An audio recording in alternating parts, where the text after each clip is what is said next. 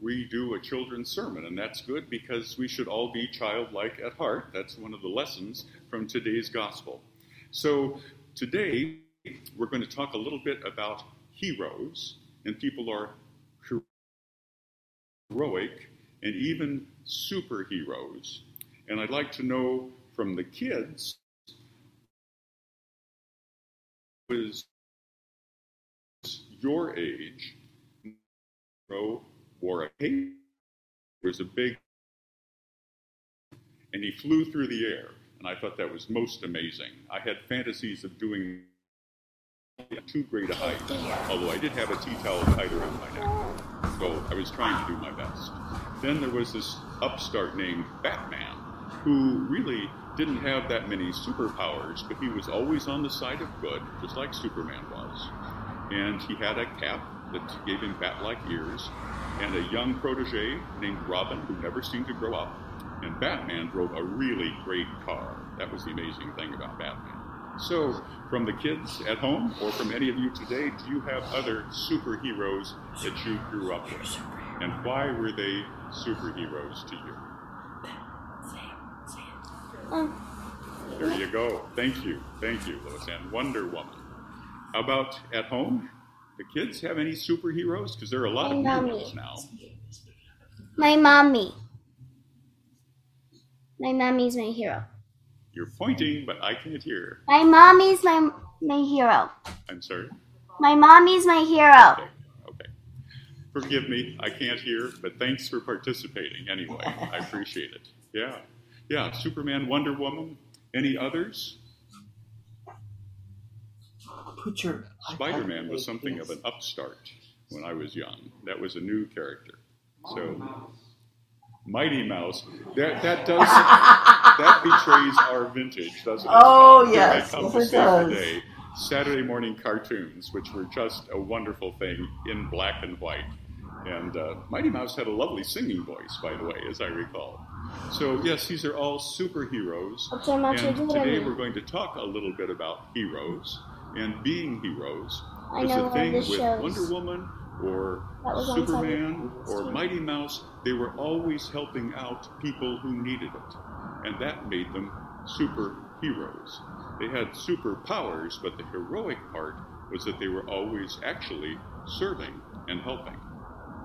And so the lesson from today's gospel has Jesus talking about an unusual way to be heroes. So we can think about our superheroes and the good that they do, and we can think about ourselves and the good that we can do too as we go through the day, through the week. So let us pray together. Gracious God, we give you thanks for the heroes of every age who have walked in your ways and followed your call, serving with loving kindness where charity and love are. So bless us now with a sense of your presence. Divine instructor, gracious Lord, be thou forever near. Teach us to love thy sacred word and view our Savior there.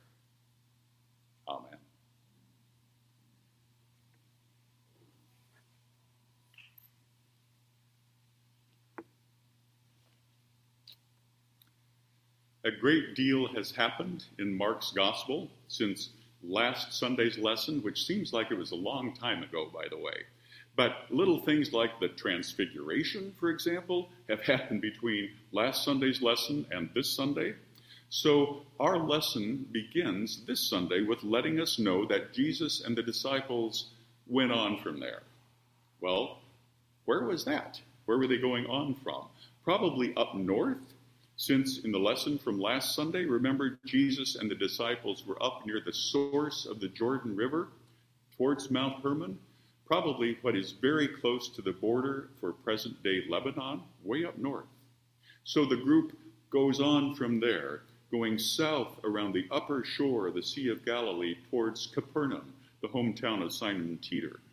And on the way there, Jesus is teaching the disciples. Remember, it's a long walk. It's probably a good 25, 30 miles at least. So Jesus is teaching the disciples. And in today's lesson, there is no crowd that seems to be hanging around.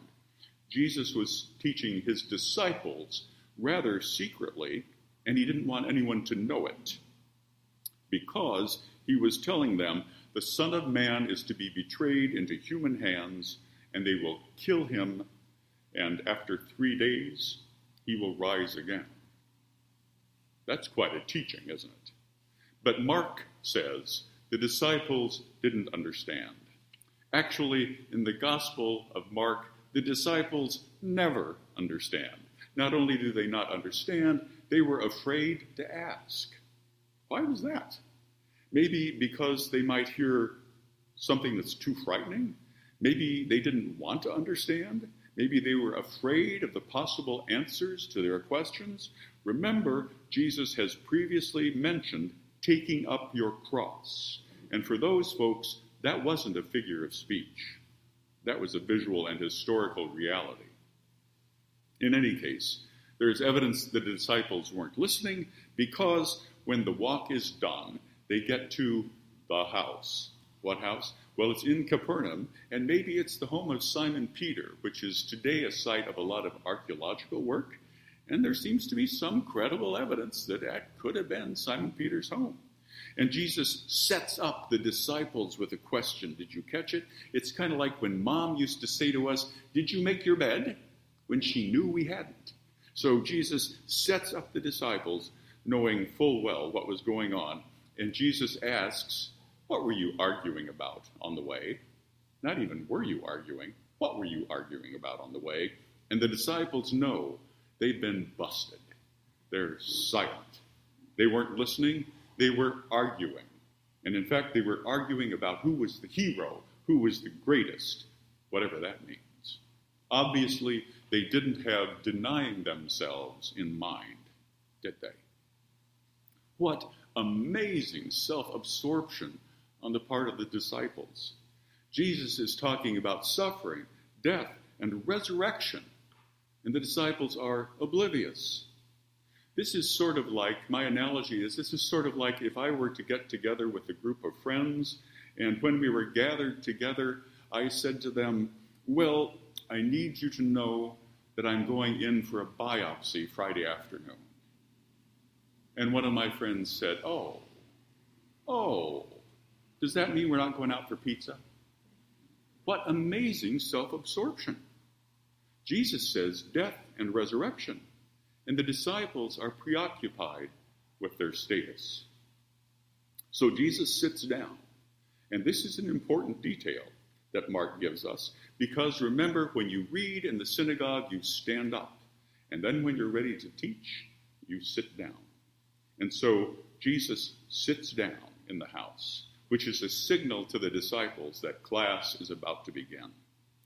And Jesus says, Guys, whoever wants to be first must be last of all and servant of all. And the word that is used for servant is where we get our word for deacon, as in the ordained ministry of word and service.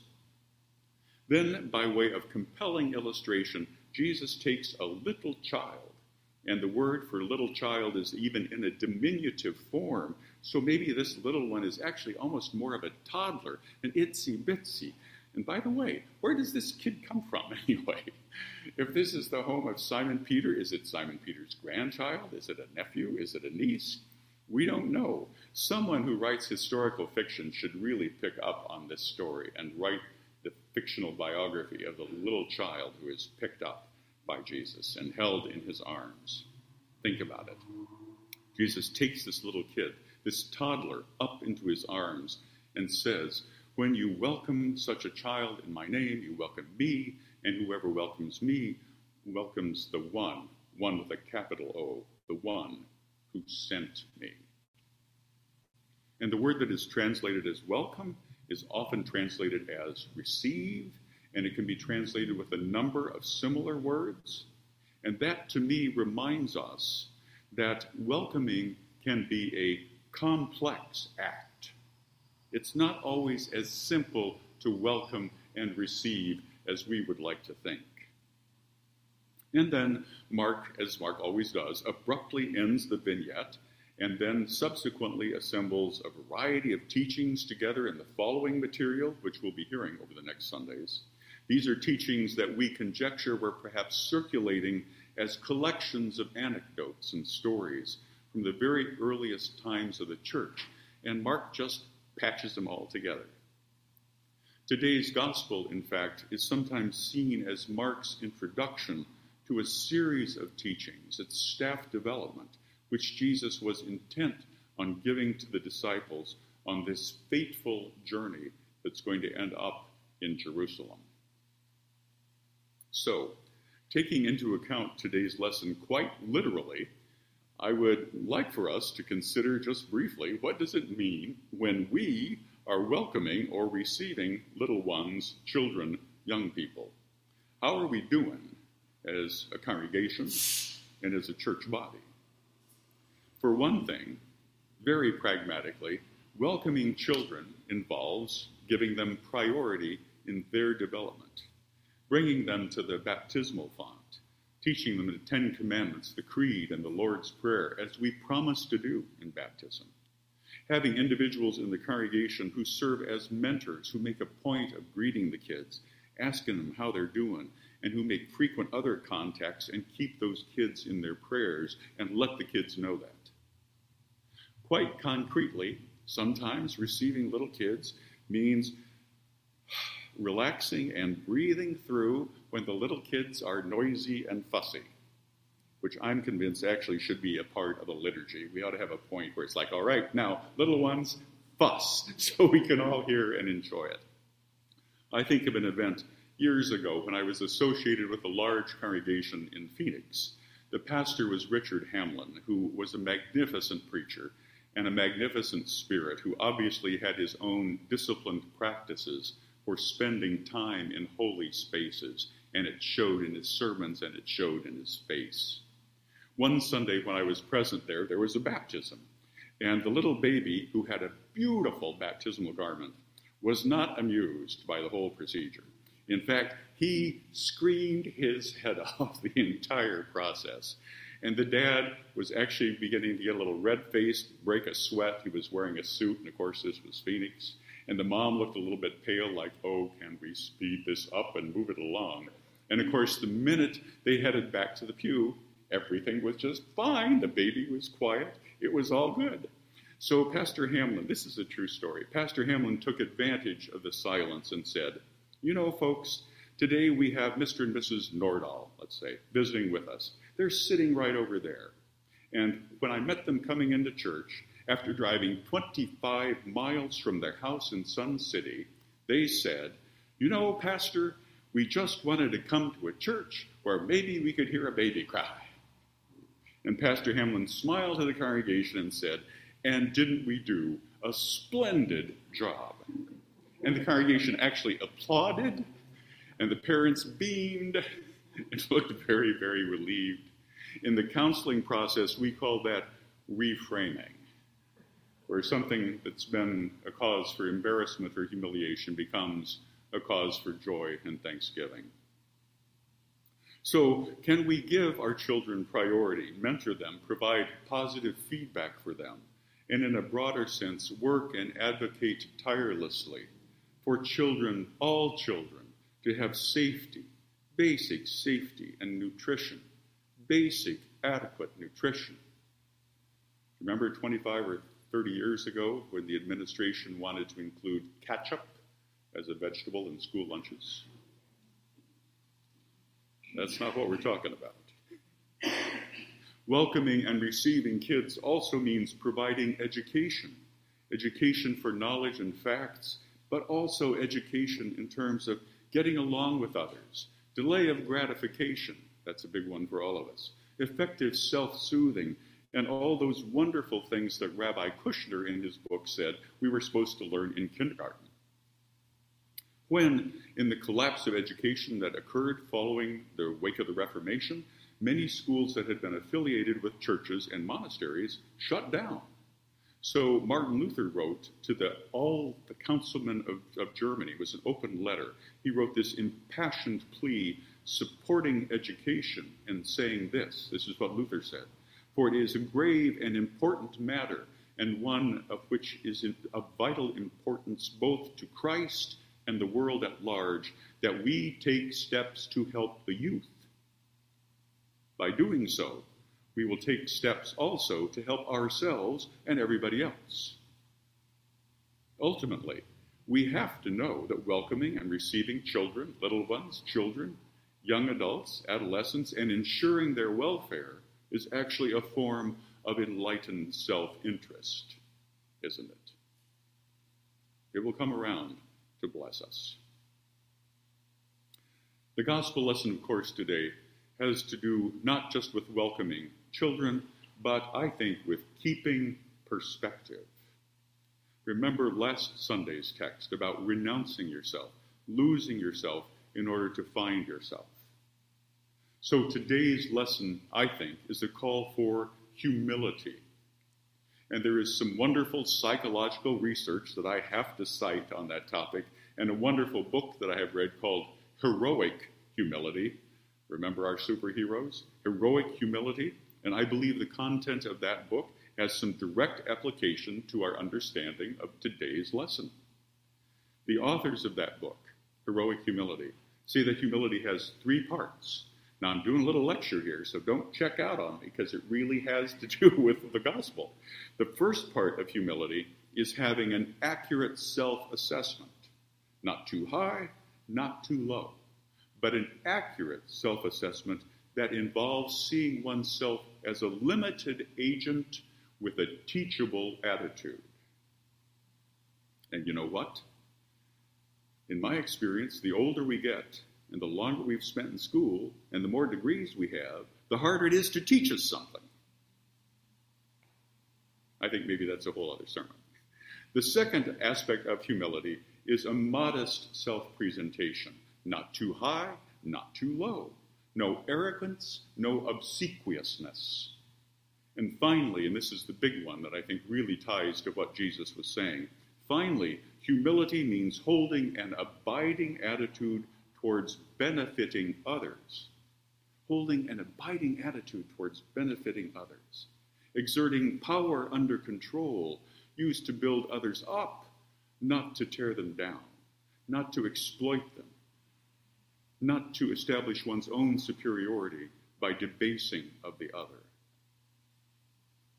Humility in three parts. That kind of humility, that kind of perspective, research shows us is associated with healthy relationships and relationship accommodations. In other words, my ability to put my holy agenda and my sacred to do list on hold in order to attend to someone else.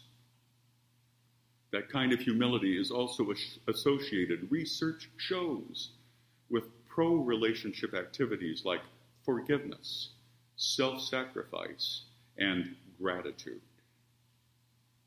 Does that sound like the heart of a servant? The authors of this book conclude by saying overall, humility is centered on the social aspects of community. It would be lovely to sit with that sentence for just about 10 minutes, actually. Humility is centered on the social aspects of community. I would lift up for us today that humility being a servant, a deacon, I would suggest that humility also starts with deep listening, showing up for each other and slowing down. Deep listening, which is for me and for many of us an acute challenge in the context of our pressing, never ending to do lists. Deep listening is part of building a life in which we are all ears, as one author put it, and I love that so much. All ears, not out of toxic curiosity, but out of compassion. And yes, deep listening involves the ability to fall silent, even as we urgently desire to explain ourselves, our position, or our distress. Brene Brown and Harriet Lerner, two of the really wise women doing research and writing right now, have said, I love this quote, if only we would listen with the same intensity with which we desire to be heard. In writing about life together in the book of the same name, Dietrich Bonhoeffer said, The first service one owes to others in the community involves listening to them. Just as our love for God begins with listening to God's Word, the beginning of love for others is learning to listen to them. God's love for us is shown not only by the fact that God gives us God's Word, but also God lends us God's ear. We do God's work for our brothers and sisters when we listen to them, Bonhoeffer says. We do God's work for our brothers and sisters when we listen to them. So we could say, God's work, our ears.